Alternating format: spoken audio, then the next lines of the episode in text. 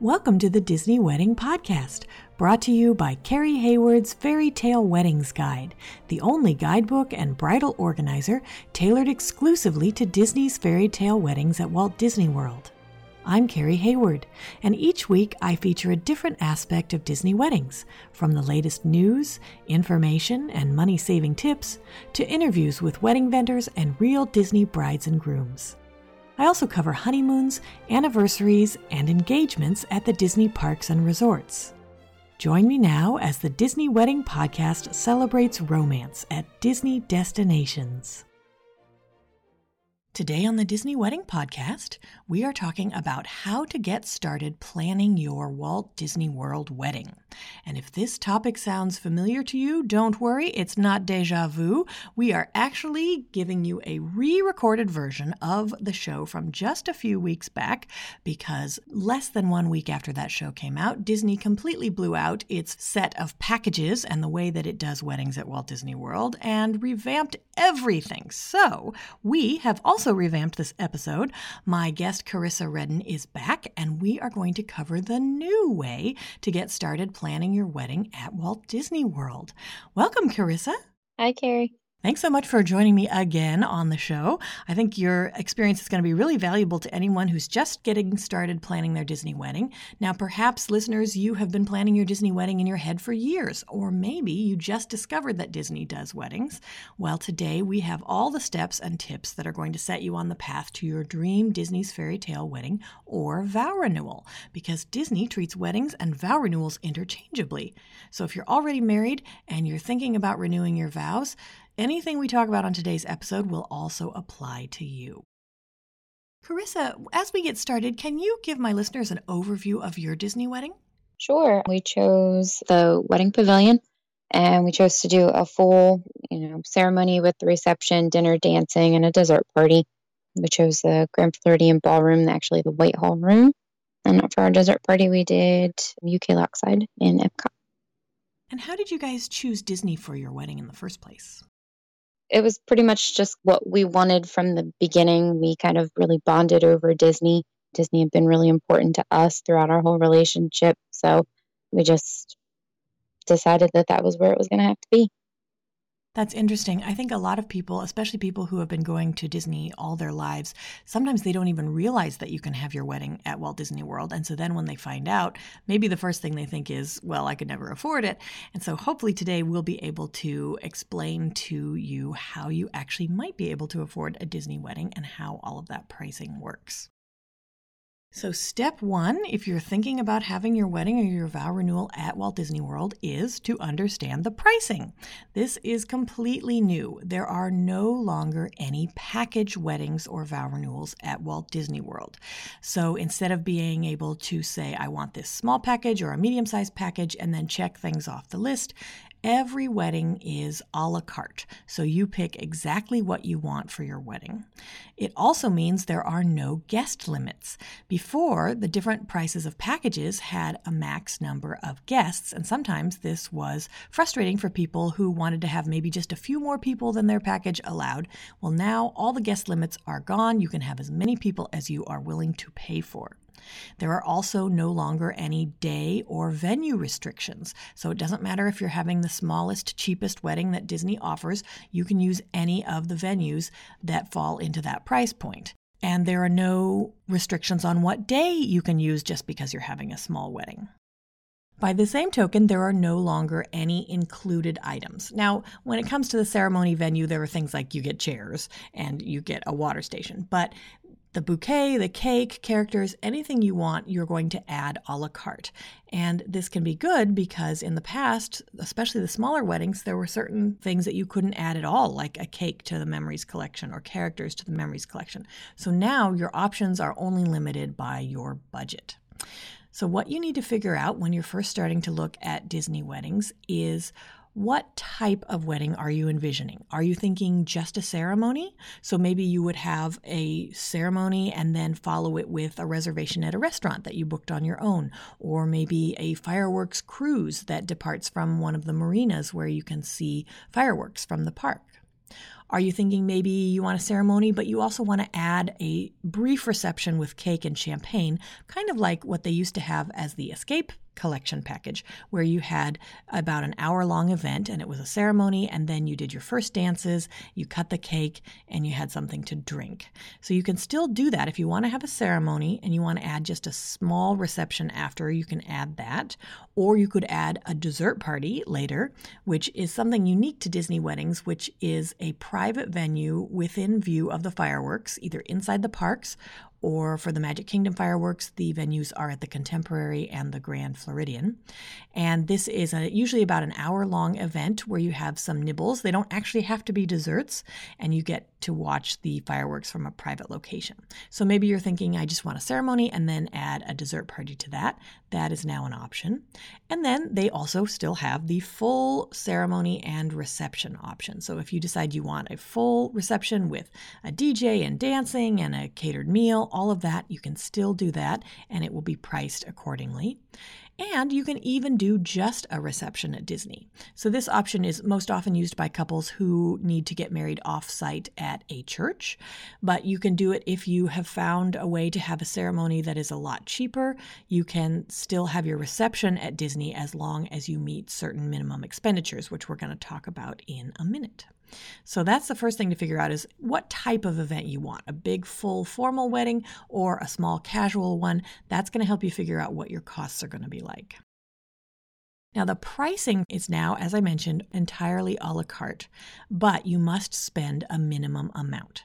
So, Disney now has what they call an event minimum, and this is an overall amount that you must spend with Disney on any service that Disney provides.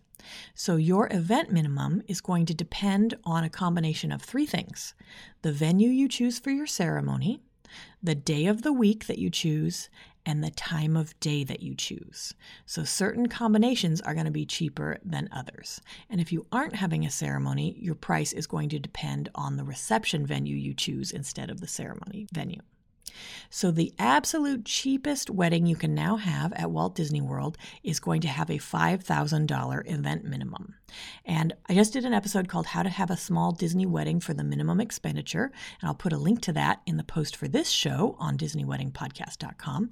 And that one's going to tell you how to stick to that very lowest minimum if you want to have the cheapest possible Disney wedding for a small group. It's going to give you all the tips you need to stick to that minimum. Now, your wedding could go up to tens of thousands of dollars depending on the day of the week you pick, the venue, the time of day. But for reference, the wedding pavilion, since that's the, probably the most popular location, starts at a $10,000 event minimum. And I have all the prices for all the locations in Carrie Hayward's Fairy Tale Weddings Guide. So you can check them out there. You can look for some general pricing on Disney's website, but they just give ranges. So if you want specific pricing based on the venue, day, and time that you want, you can find that in my guide. And then you can also find it in my episode called New Pricing for Disney World Weddings. And I'll put a link to that in the post for this episode on DisneyWeddingPodcast.com. So anything that you're going to get from Disney for the ceremony and the pre reception and the reception will count toward that minimum expenditure. So, food, if you hire Disney for photography, entertainment, characters, transportation, anything you buy from Disney is going to count toward that event minimum. Even the fees for the venue or the food and beverage minimums that maybe the venue you choose has, because some of them have specific food and beverage minimums just for that location. But all of it will count toward this overall event minimum. And we talk about this in depth in the episode I mentioned, and of course in chapter one of Carrie Hayward's Fairy Tale Weddings Guide.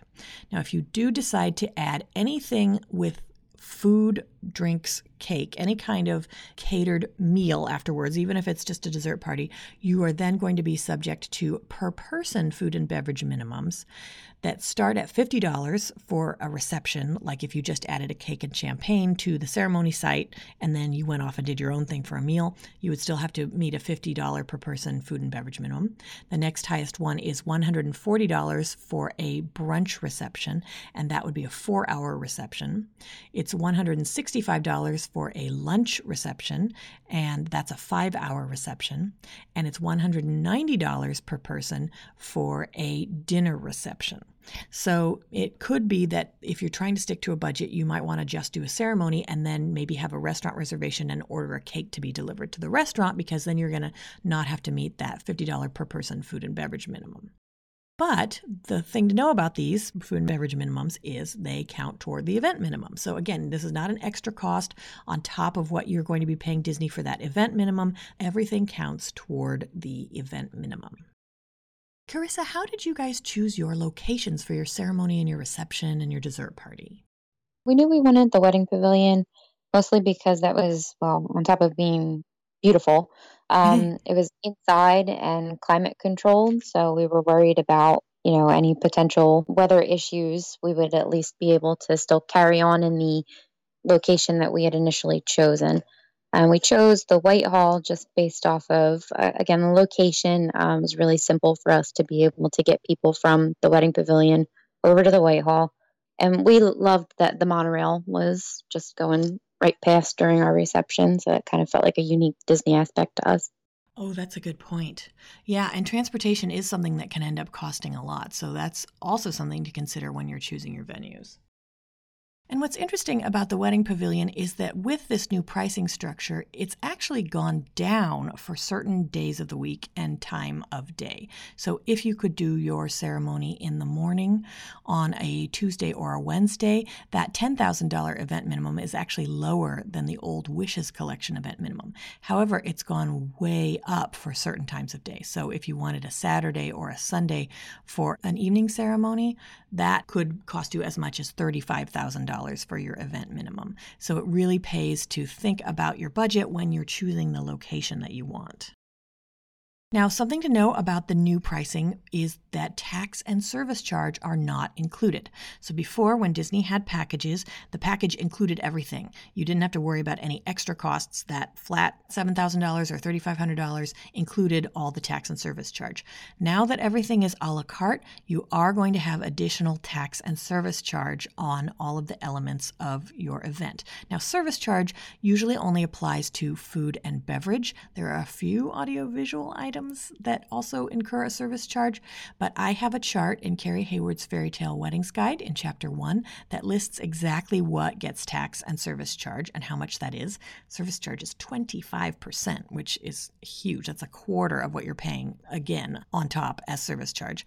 And then I also have a self calculating budget in the back of my guide that if you get the ebook and you plug in the costs for the things that you want, it will then show you on a separate line item how much tax and service charge charge you'll pay on top of that. So you'll see, okay, I'm meeting my $10,000 minimum, but look at that, I have $3,500 extra in tax and service charge. And if you are looking for specific prices to figure out, okay, you know, how much what will I get if this is going to be my event minimum based on the location, the time of day, the day of the week, how much will I get for that? You can find prices for individual elements of Disney weddings in my guidebook. You can also find them, people often post them in the various social media groups devoted to Disney weddings. So you can put those all into the self calculating budget in my guide, and it's going to show you what your total will be with the tax and service charge and how much applies to Disney, because that's something you don't want to forget is you will have expenses beyond what you need to pay Disney. So your formal wear, the cost of your travel, travel, your rings, the hiring of an officiant, the cost of your honeymoon, anything that you're not getting from Disney is going to be on top of that event minimum that you have to meet for Disney. So, one thing that people like to do is create a sample budget in Excel, or you can use the one in the back of my fairy tale weddings guide. And that will help you figure out, you know, is this doable for what I think I want for that ceremony venue, day of the week, and time of day. Carissa, when you guys first started planning, did you do any kind of detailed budgeting like that? We didn't really get too much into a detailed budget until we were really working with our planner. We kind of just had like a ballpark area that we were going for. And once we kind of decided the locations and the costs of the locations and how many guests, then we kind of got a little bit more detailed after that. Got it. Did you have to change any of your initial plans based on budget? Like, oh, it turns out this one's too expensive or our group's too large or anything like that?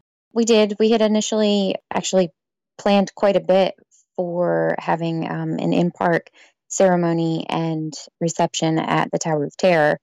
And we ended up having to kind of scrap that idea with a little bit extra costs that we weren't aware of at first. That's interesting. So things like the transportation and maybe the lighting fee that they sometimes have in Hollywood studios? Yeah, it was mostly the lighting fee, but the transportation, all of it was going to be they and they wanted us to change locations for the pre-reception so that they could get the Tower of Terror's courtyard ready for a reception after a ceremony. So it just kind of all added up. That's interesting. Yeah. And I do try to document all of those kind of hidden gotcha costs in Carrie Hayward's Fairy Tale Weddings Guide because, yeah, you'll look on their site and they'll say, okay, the Tree of Life at Animal Kingdom has a $15,000 event minimum. But what they're not telling you is you're going to be spending at least $3,500 on extra lighting. So that's a good point that it is something to look into before you get your heart set on something. Although, Carissa, I feel like you guys were really able to bring your Haunted Mansion theme into the Whitehall Room and even the Wedding Pavilion in a great way So it didn't really suffer for having to change locations. Yeah, we, we felt like Disney did a really good job helping us kind of bring that into just a plain ballroom. So, step two, after you have figured out how much this is all going to cost you, is to pick a date. And as I have been saying, the day of the week that you pick and the time of day you pick will greatly affect the price of your wedding. So, maybe you have a meaningful date. Maybe you love Halloween, you want to get married on Halloween. Maybe your dating anniversary or your grandparents' wedding anniversary, that's great. But if you are trying to be strategic about pricing, there are certain seasons, days of the week, and times of day that are cheaper than others.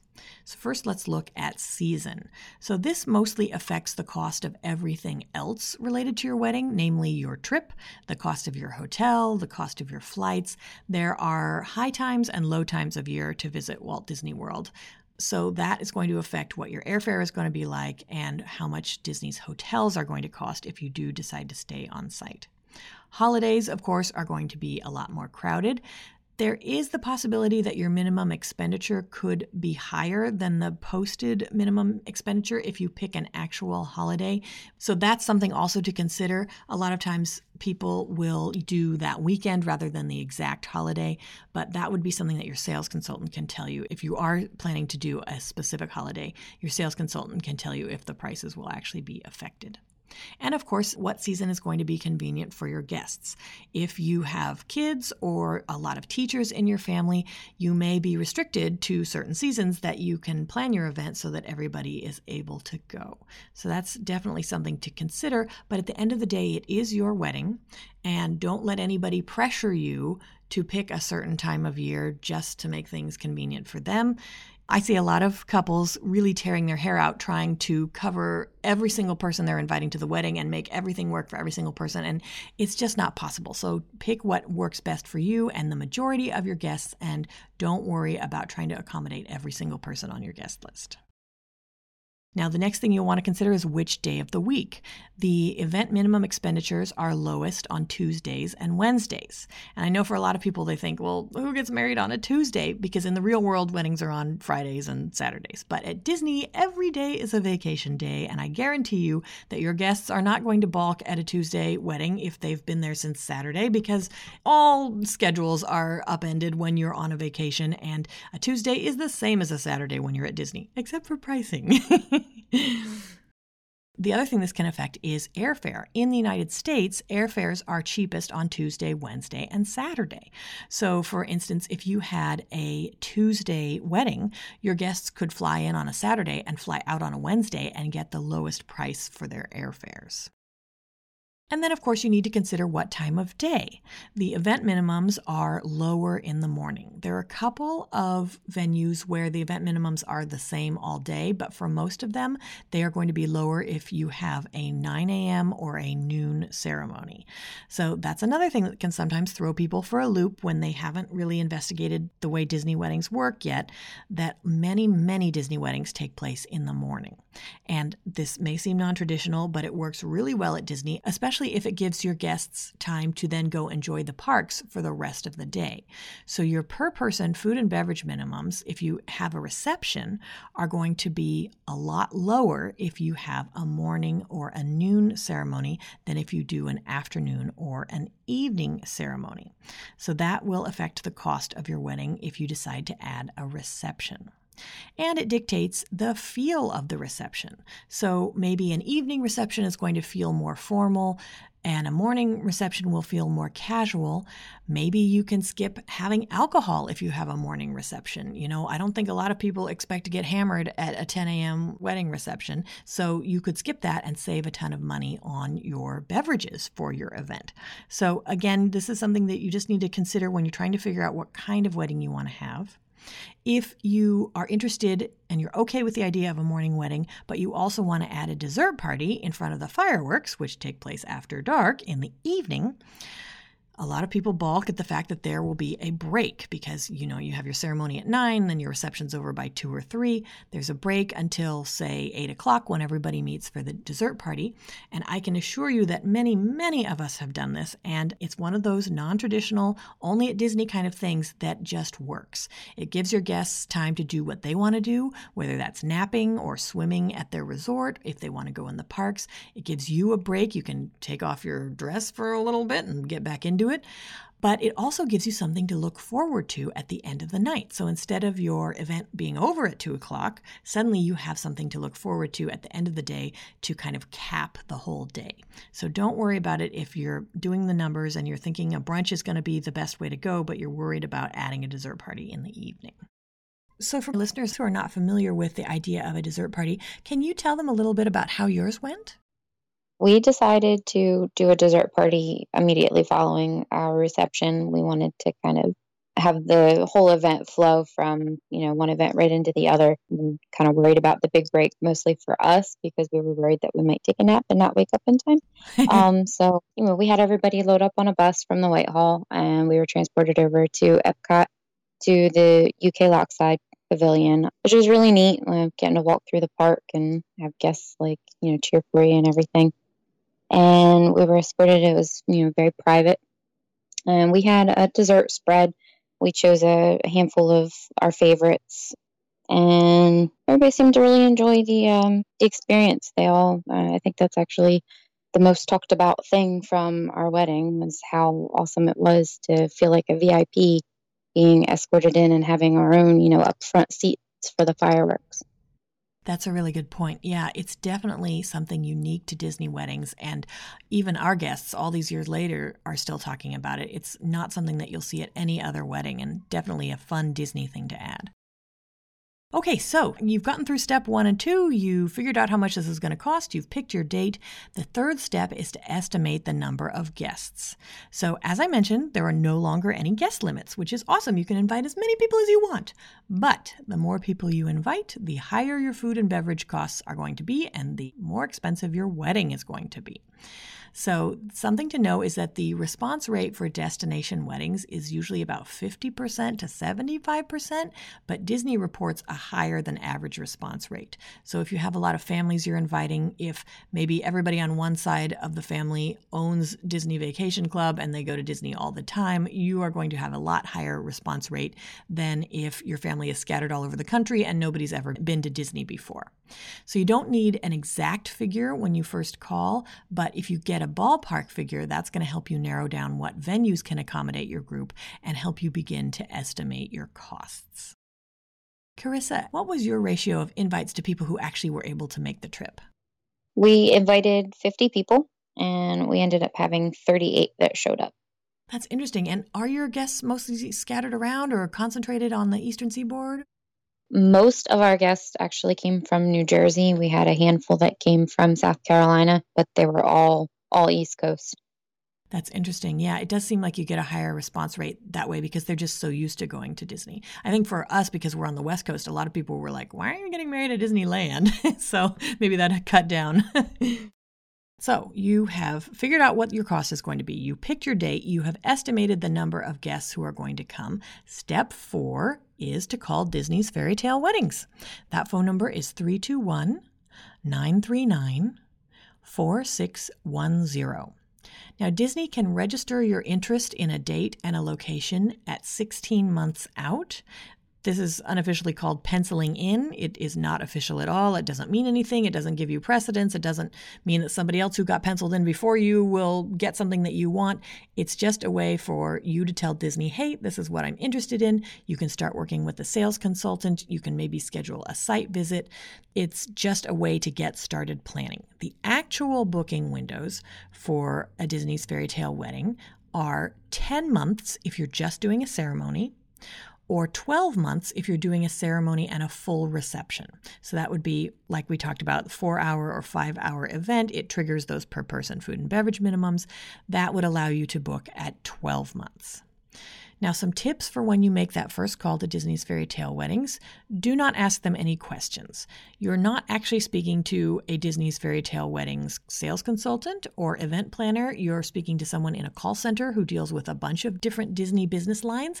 And sometimes they are helpful and they know things, but sometimes they will give out misinformation that has led more than one couple, in my experience, to tears. So do not ask them any questions. Do not worry if they tell you you can't have some something, they are not the people who have the information. That person is going to be your sales consultant who will call you back within a few days. And it may take a few days to hear back, but calling usually is the best way to get in touch. Sometimes I see people who have emailed or they submitted a form online, they never hear back. So if you did either of those things and it's been, you know, 2 weeks and you haven't heard anything, give them a call. Carissa, what was that first call like for you guys? Uh, we actually didn't make the phone call. We were one of the few lucky ones that emailed them through their website, and we actually got a response. I actually emailed them on the trip that he proposed to me on, and um, I had a response from Disney before the end of our vacation. So, wow. We were connected with a sales consultant very quickly, actually. That's really exciting. How wonderful.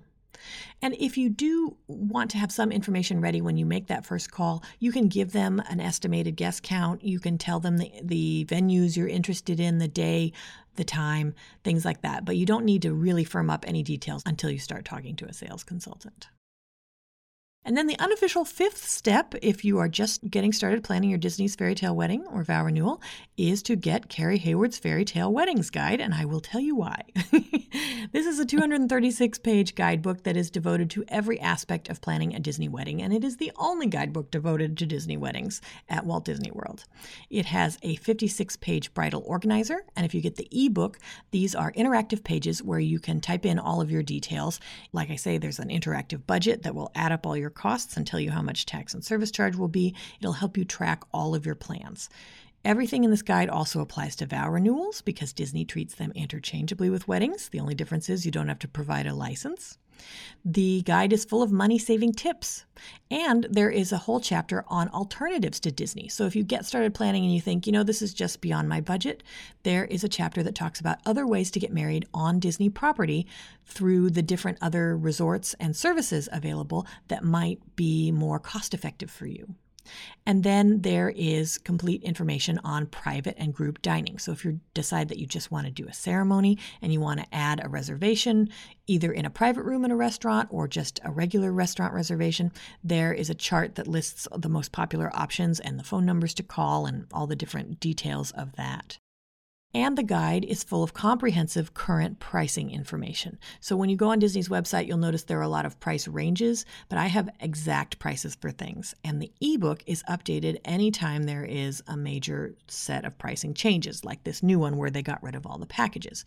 So you can be assured that once you buy the ebook, you will always get free updates whenever there is a change. You just re download the guide and you get the latest version that will have all the newest prices and then you can plug them into that budget worksheet. It will automatically calculate the tax and service charges and tell you how much you're going to pay to Disney and how much you're spending on other things for your wedding or your vow renewal.